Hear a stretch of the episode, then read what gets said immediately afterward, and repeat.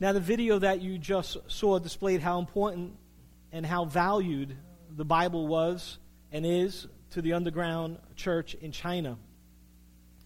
Many people did not own a Bible, and they walked miles and hours um, to hear the words of God that were spoken and read by pastors, by missionaries, and those who are willing to risk their life to promote and present the gospel of Christ, to share it, to share the good news, to share the gospel throughout Asia and throughout other parts of the world. And you saw the joy of them receiving the Bible and the joy of them receiving God's words and the joy of, of hearing about Jesus, which is the gospel message.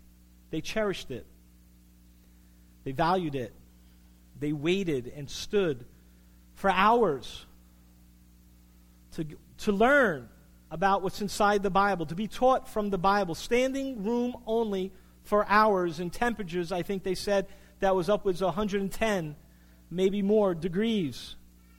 In fact, their life was in jeopardy because there are times when you're caught doing certain things like learning about Jesus and in certain times. Times of changing a bit now, but still your life can be in jeopardy. So why did they do it? Why did they risk everything for a Bible or just to hear a few messages from this ancient book? Because they realize the Bible is more than just a book, it's God's words to man. Thank you. And when we get this, when we fully understand that the Bible is not just any book, it's not just any book. These are God's words to us to live by. This should motivate us into action, some kind of action, to do something with your life to accept Him, to deny Him, to question Him. But it's going to cause you to do something. It's going to cause you to act. It's going to cause you to respond. It's going to cause you to accept or reject the King of Kings and the Lord of Lords. And the message all throughout the Bible, from Genesis to Revelation, is about Jesus. Don't miss that scarlet thread that's all through the Bible. It's about Jesus. Every Every book of the Bible points to Jesus. And I don't believe that you can come face to face with Jesus and be unaffected. I don't believe that you can come in front of him and be part of him or really be in a service without making some kind of decision about the King of Kings and the Lord of Lords. And this morning we saw seven people, six people get baptized, and six people who took steps of faith, obedient steps of faith, because they believed and proclaimed the good news of Christ. They proclaimed it. And we're thankful that they're able, we're able to start this new year off with this great uh, testimony of faith. When you see those baptized today, remember them. Remember them in prayer. Remember them. If you see them, say, hey, congratulations. This is a great day. Taking obedient steps of faith. Now, we always, we can't always see the inward work of Christ immediately that takes place inside someone's heart, but we can see the outward effects of it, and at a minimum, um, the outward proclamation of the inward work of Christ in one's life. And while baptism, water baptism, through immersion, is symbolic of his death, his burial, and his resurrection, in which we'll talk a little bit more in a few moments, it's about the testimony that they have that Jesus is still touching people's lives. The King of Kings is still transforming people's lives and changing them by the power of God, by his love, his mercy, and his grace. This should excite you a little bit more than it is, but I understand it's New Year's Day. But it is an exciting moment. And the church basically has two ordinances that we follow water baptism and Holy Communion. And by the way, next week we're going to have Holy Communion. Some churches do this every week, some do it um, on the first of, of the month. We do it on the second Sunday of each month. So next Sunday, we will have Holy Communion. And we believe, though, in water baptism by immersion rather than sprinkling, rather than infant baptism. And we believe that you should be at an age where you understand what you are doing. In other words, it's nice for your parents to dedicate you to the Lord when you're a child, and we encourage this as a church, as a family, as friends, to make this place, this church, the temple, a special place where Jesus is preached, where he's taught, where he's spoken about, where he's modeled. But your parents cannot make that decision for you to follow Jesus Christ as your Lord and your Savior. They cannot make that personal decision for you. That's a special decision. That's a personal decision, one that you can only make for yourself. And therefore, accepting Jesus Christ, you have to do this on your own. And there is water baptism is not a prerequisite to salvation. It's usually done after an individual understands what he's doing, and salvation comes when someone understands what they're doing. Salvation is a free choice, receiving the gift of God. It's a gift from God. And you receive the gift or not, right? You receive it or you deny it. And so this gift of salvation is then followed by water baptism. And so for this reason, we don't believe that infant baptism is proper. To those who were baptized, they know what they were doing. They were willingly did this. They made a confession of faith through their words and through their actions to me and to others. And so we applaud them for their willingness to be obedient to the Lord Jesus Christ, to the call of God on their life. And again, we have two ordinances water baptism and communion. We also have two, what I believe, commands, which I believe are in the Bible. The Great Commandment, found in Matthew 22, and the Great Commission, found in Matthew 28. We know that the Great Commandment, we'll speak about that next week love God with all your heart, soul, and mind. And I believe when you get that right, everything else is going to fall into line. So that's what I, how I see it. Um, but in doing this this morning, I'd like to speak about the Great Commission. Go and make disciples, baptizing them in the name of the Father and the Son and the Holy Spirit. And while we call it a commissioning, a baptism, or what a baptism, or commissioning, I see it as a command. Go make disciples. In doing so, I like to focus on three things this morning. What is a disciple? What are our roles as leaders and people of God? And why is water baptism important for us today? And so I simply entitled this message, The Great Commission. Would you stand with me for the reading of God's Word? We'll be looking at Matthew 28, verses 16 through 20. Then the eleven disciples went to Galilee, to the mountain where Jesus had told them to go. When they saw him, they worshipped him, but some doubted. Then Jesus came to them and said, All authority in heaven and on earth has been given to me. Therefore, go make disciples of all nations, baptizing them in the name of the Father and of the Son and of the Holy Spirit, and teaching them to obey everything I've commanded you, and surely I will be Surely I am with you always to the very ends of the age. Let's pray. Lord, teach us to follow your ways, O Lord. Help us to be obedient disciples of Christ. Bless these words, Father God. Bless what is happening today and throughout the year, Lord God, so that you get all the glory, honor, and praise. Anoint these words again. Anoint those who are listening, Lord God. Let them hear with clarity. In Jesus' name I pray. Amen and amen. Smile, and you may be seated.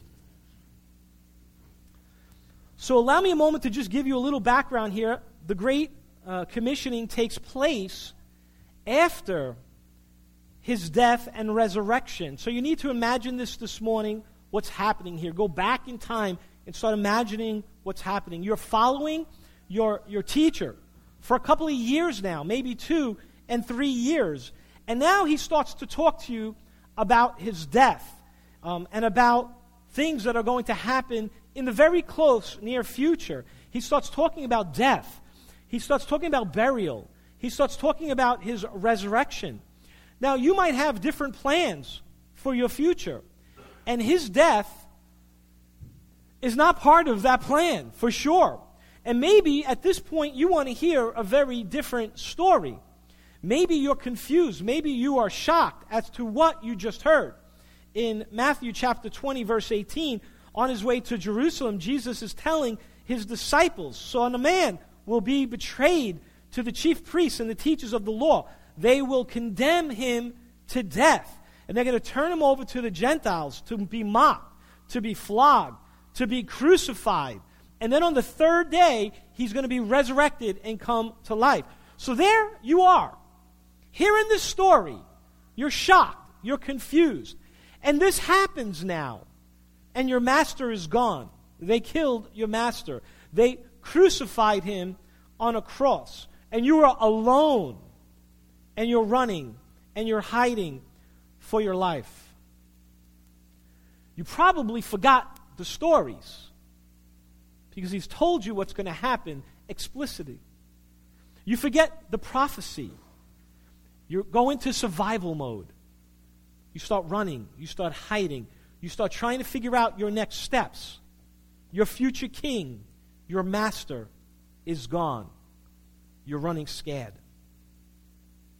And we know from scriptures, after he died and buried, three days later, he's res- resurrected. The stone is rolled away, and the body is not found. More confusion, more heartache. Once again, you start wondering what does this all mean to me? Anxiety starts running high. Maybe you're out of control right about now. Then you're sent word from a, a woman. Not that that's a problem today, but back then, there was a different order of way things were. And she says, Go meet him in Galilee. Go to the mountains, and you're going to find him. So, this is where the story picks up today. The teacher's dead. Now he's alive. And he's waiting on a mountain for them. They're on their edge right now. Some will believe, and some will doubt. And they're wondering about their future, and they're wondering about the next step. So now let's take a closer look at verse 16. Then 11 disciples went to Galilee to the mountains where Jesus had told them to go. When they saw him, they worshiped him, but some doubted. Then Jesus came to them and said, All authority in heaven and on earth has been given me. Therefore, go and make disciples to all nations. You see, when you are confronted with Jesus, decisions follow to obey to worship, to arise, to go. Some worship, and some doubted. And this is the way it was. And I believe this is the way it is today. You need to make a choice to follow Jesus or not, to believe or not, to receive or not, to deny this truth and re- or, or accept his love or reject his love. All authority in heaven and earth has been given me all power was given to Jesus. He conquered death. He took the sting out of death. No power on earth could keep him down. No authority is greater than his authority. And though Satan tried to kill him, to murder him, Satan tried to keep him down. And while Satan thought he killed Jesus, he thought wrong. He tried to kill Jesus on the cross. He was wrong. He was wrong. He just wounded him just for a season, just for a moment in time. But Christ came and overcame the grave. He's alive, He's resurrected, He's living, and He's seated at the right hand of the Father in heaven. And now He commands us go. Go make disciples to all nations, not just Hamburg, not just New, New Jersey, not just United States, to the world, to the nations. You know, we were once the leader in sending people around the world. We don't lead that anymore. In fact, they're sending missionaries to us because they see us as a lost country. Now we see here that this is not a request that we can easily turn our backs on.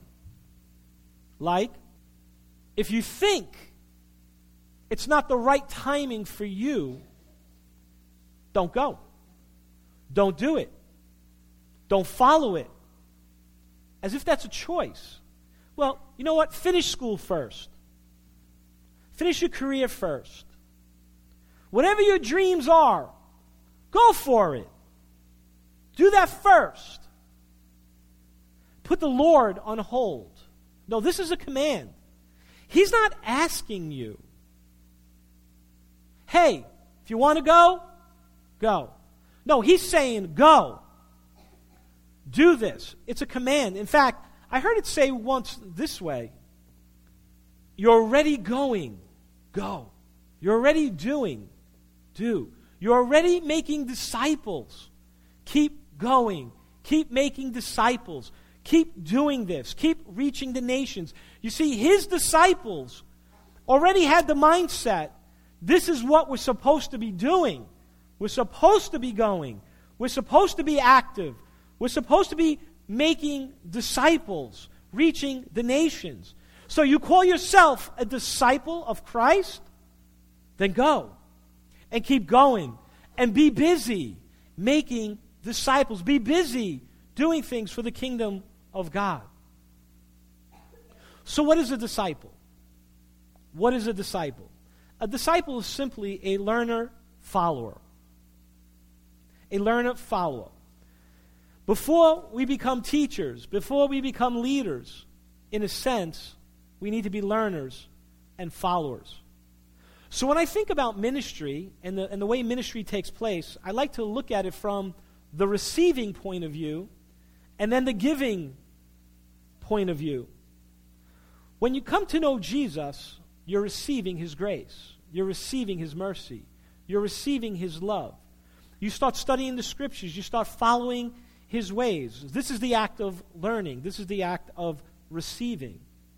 This is the part of growing in your faith. At salvation, you immediately are saved. You're immediately transformed by the power of God. You immediately become a new creation, a new creature. You might not feel that way all the time, but inside there's a work being done, and you start to learn His ways. And as you learn, and as you trust, and as you obey, and as you follow, you start learning that there's a time to start giving back. So I often say if you're a believer, you're a leader. Leadership is about influencing others. So if you're a believer, you're a leader, and therefore have a testimony, influence others, and share it. It's how simple the gospel message is. You receive it, and you give it. And this is a command go and do this. Make disciples, share your testimony, give back to others. Tell your story how you became saved, how you became set free. Tell your story like Gina said today. How she was saved, how she was dying, and she's healed now. And her mom told me yesterday that she knocks on the door. I just wanted to see my daughter, my miracle. And closes the door and leaves. Sometimes she stays, but I'm just saying, right? It was a great moment to hear that story, that testimony. It's locked in my mind. And that's what testimonies do. If you're a believer, you're a leader. Leaders share. You now been given the gift of God. Share it. Our walls, if you look on the left and on, on my right, say, Love God, model Christ, serve people, make disciples. Making disciples is not a choice, it's a command the way I see it. So many people refuse to promote the gospel, and there's a lot of reasons. Many Christians go their entire life never leading someone to Christ, never sharing their faith. And some would call them a secret agent. At times in my life, I was a secret agent, where I just kept my salvation to myself. But that's wrong. don't do it. Share your faith. Why is that? It's so important. Another reason why people don't share their faith, they believe it's the pastor's job to do it or the church's job to do it. So many people say, well, I'll just bring them to church and they'll get saved. Doesn't work like that. Sometimes it does. But sometimes, very often, it's your testimony, it's your relationship, it's your walk. I also want to say that I don't save anybody. Jesus saves. Holy Spirit convicts. Jesus is the great baptizer. I want you to bring people to church. Don't get me wrong. I want to see this place filled. By God's grace, people will come in and people will go out. And if this place gets filled, we'll have another service. If it gets filled again, we'll have another service. And we'll just keep doing it until God comes back. And if we have to go and start other campuses, we'll do that. But that's not the goal. The goal is for each one of us to promote the gospel of Christ. We are commanded to make disciples. It's more than bringing someone to church, it's more than someone turning to Jesus Christ as the personal Savior. Yes, that's the goal. That is a goal. That is a goal. But that's not the end of the story that you become saved. The end is to live with Him forever as a disciple of Christ. We are to be disciples, disciples, learners, followers, teachers, leaders of Christ. And then we repeat the process over and over again, each one of us over and over again. It's not just the pastor's job to promote the gospel, this is for all breathing believers. Amen? Go and make disciples. And if you're not doing that, if you're not making disciples, then you're actually being disobedient. You're actually not following his way. You're not actually following what I believe is his command. So, what are our roles as leaders and people of God? As Christians, in other words, you love Jesus, we love Jesus, we're saved. But what next? What are we to do next? Go make disciples. How? The scripture says, baptizing them in the name of the Father and the Son and the Holy Spirit, and teaching them to obey everything I've commanded you. So I like to just highlight this one word, and. This is a tra- transitioning phrase here for a moment. So I'd like to focus on the second part of this command or this sentence, and teaching them to obey everything I have commanded you. So a disciple is a learner, follower. A disciple is someone who follows God, a, a, a Christ, a child of the King. That means Jesus is your Lord and Savior. You are saved. You are sanctified. You are set free by His power. He is your heavenly Father. And you're now following His ways. And now He's telling you, go make disciples. And then He adds this bridging or transitioning phrase, and teaching them to obey everything I have commanded you. So, how do we teach? We teach through modeling, through words, through life through setting an example. We have the words of God, the Bible, which is a, a great resource, and all the online tools that we have. And we see that the underground church was so excited just to get a Bible. Just to get a Bible. To have their own Bible, their own words of God, so they can study this book whenever they feel like it. Not have to wait for a Sunday, not have to wait for a teacher or a leader to come by to show them. The Bible is full of truth, full of God's words. And what happens? What happens so often when we don't study these words? We don't teach. We can't teach. You can't teach what you don't know. Let me say that again. You can't teach what you don't know. And so if we don't know something, it makes us fearful. It makes us scared it creates anxieties in our hearts. You start feeling funny and you start doing nothing because you don't like the feeling to be in front of somebody and not knowing what to do. So you don't do it and you keep quiet. And this is sad. And people are dying and being lost because of our silence. Now, I understand this, but I do think it comes from ignorance and disobedience. Go make disciples. Making disciples and teaching others is a command, it's a lifestyle. It's not a simple request, it's not a simple choice. Do this or don't do this. Go make disciples, teaching them. This is a command. It's not just about the pastor, it's not just about the church. It's for every breathing believer to go make disciples. If you are a disciple, a Christ follower, you're obligated. It's a responsibility to promote the gospel in your actions, in your words, in your deeds. Your life story, the way you live, should be telling the story of Jesus. If people walk by, if people see you, if people see you in the store and living your life, what are the stories that you're telling? Is it a gospel story? Is it a story that you, if it was played back for you in front of others, that you will be proud of? Is it a story of lies revealing Christ in a way you rather not reveal? Are they true or are they lies? Are you teaching right or teaching wrong? And when we teach wrong, it's no wonder that the world is filled with people who don't understand Christ. Because so often the story that we tell is not the right story. But we know that when we tell the right story, we still know that some worshiped and some doubted. And that's just the way it is. Some will accept, some will reject. And by the way, you are never rejected. It's the Father, it's Christ who is rejected. You're, you're a vessel promoting truth, and so in reality, they're rejecting your Father. And so we need to live and act according to the, the words of God. This is truth. Follow these words.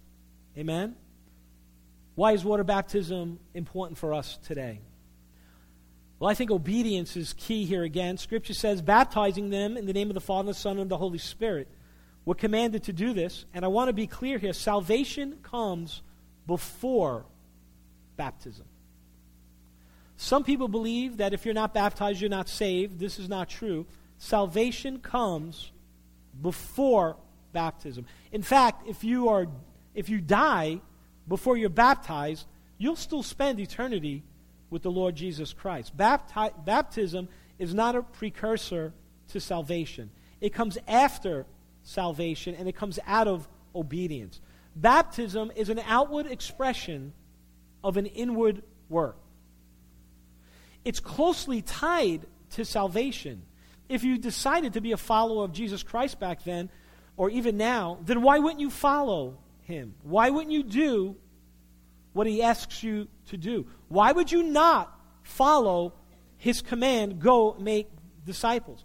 So if our actions, very often, our actions speak louder than words. So if our actions and what we say we believe, if we believe something and then choose not to follow that thing that we say we believe, one can question and say, Do you really believe it? Baptism is not really, baptism comes before, comes after salvation, I should say, right? It has really nothing to do with the act of salvation, I guess is what I want to stress here. It has everything to do with obedience. And I think people mess that up very often. It also has nothing to do with membership of a church. Again, it's an outward profession of faith outward. Now, we're following the ordinances of the church, and again, I'll stress there are two communion and water baptism. In focusing of water baptism, there are several scriptures that I'd like to read that go along with this. Mark 16 16. He that believeth and is baptized shall be saved. And again, if you're a follower of the Lord Jesus Christ, then follow what he says if you choose not to follow him, maybe you're not a disciple. But the scripture seems to be suggesting that baptism is a precursor to salvation. But it's not. It's just saying, be obedient to this command. The key is obedience. The key is being a disciple. And these two things were so, so closely related that if you were saved, you were baptized. Because it's so closely related that when you accept Christ and you're saying, He is my Lord, He is my Savior, then you're going to logically follow Him and follow this proclamation that takes place of obedience. And so it's so closely related, and I think that's how that scripture is saying, what that scripture is saying. Acts chapter 2, verse 38 Repent and be baptized, every one of you. Acts 8, verse 12. But when they believed, they were baptized afterwards. And so we see this pattern of Scripture that people heard the gospel, they believed the gospel message in Jesus. And again, I stressed with the candidates that what God are you serving? Because there's so many gods out there. And we were talking about a team. Are you on Team Jesus? So you could be a sports player, right, Daniel? You could be a sports player and be on the other team. So there are a lot of gods out there. And you might say, Well, I believe in God. I believe in Jesus. He was a great prophet. But you don't believe in the Messiah, the King of Kings, the Son of the living God. You're on a different team. And so when you get on the Jesus team and you follow his ways, baptism follows. And we see this happening in Acts 18, verse 8, where Crispus, the synagogue ruler, and his entire household believed in the Lord.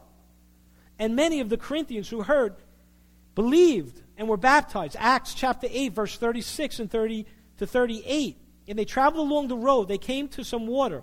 And the eunuch said, Look, here's water. Why shouldn't I be baptized? And Philip said, If you believe with all your heart, you may. And he answered and said, I believe that Jesus is the Son of God. And he gave orders to stop the chariot. Philip and the eunuch went down into the water, and Philip baptized him. Upon his confession of faith, Philip baptized him. Upon his inward work, we see the outward testimony, the inward work of salvation. And we see that they're baptized through immersion. And if you have not accepted the Lord, then you accept the Lord. And the next step is baptism, proclaiming the Lord Jesus Christ as your Savior. Baptism is symbolic of his death, burial, and resurrection.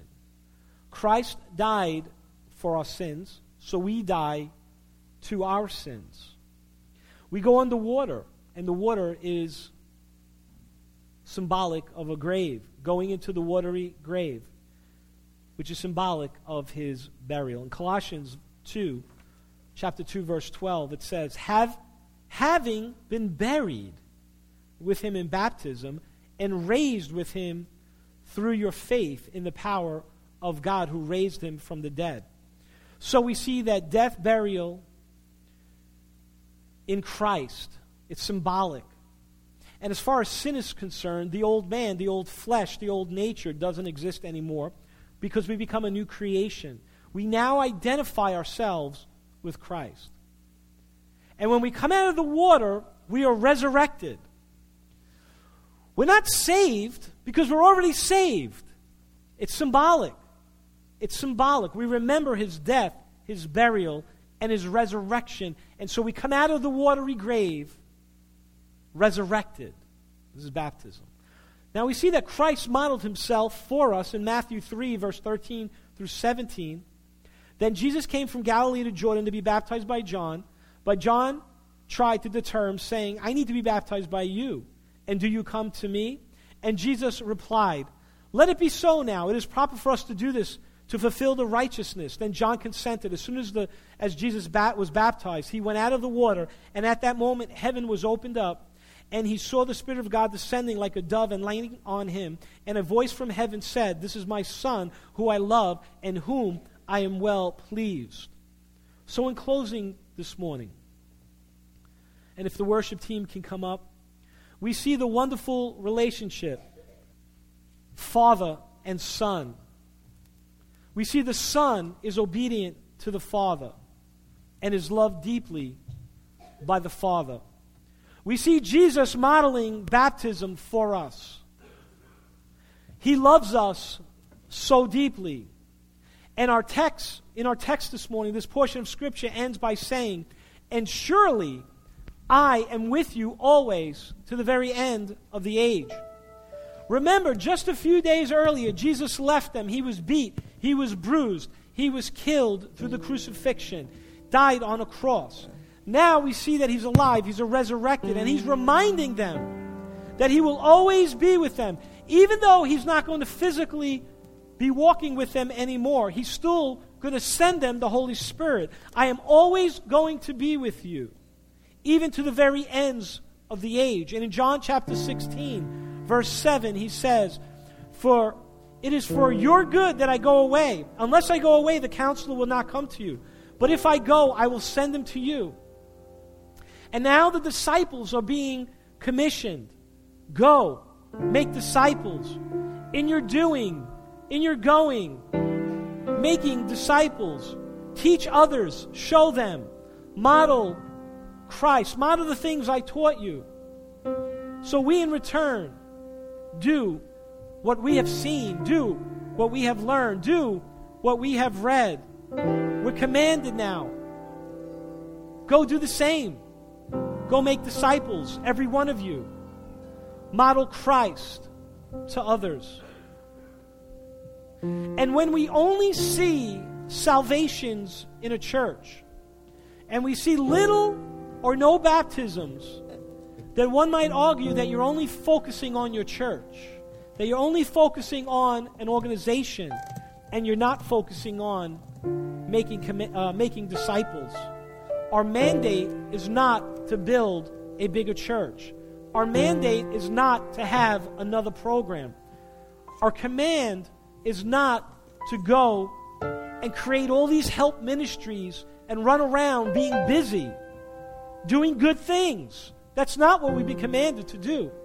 The Word of God says, make disciples, all of us. And every one of us have received the same exact mandate. Baptize them in the name of the Father, the Son, and the Holy Spirit, teaching them, teaching them, spending time with them, relationships with them, right? Teach them to obey everything that I've commanded you.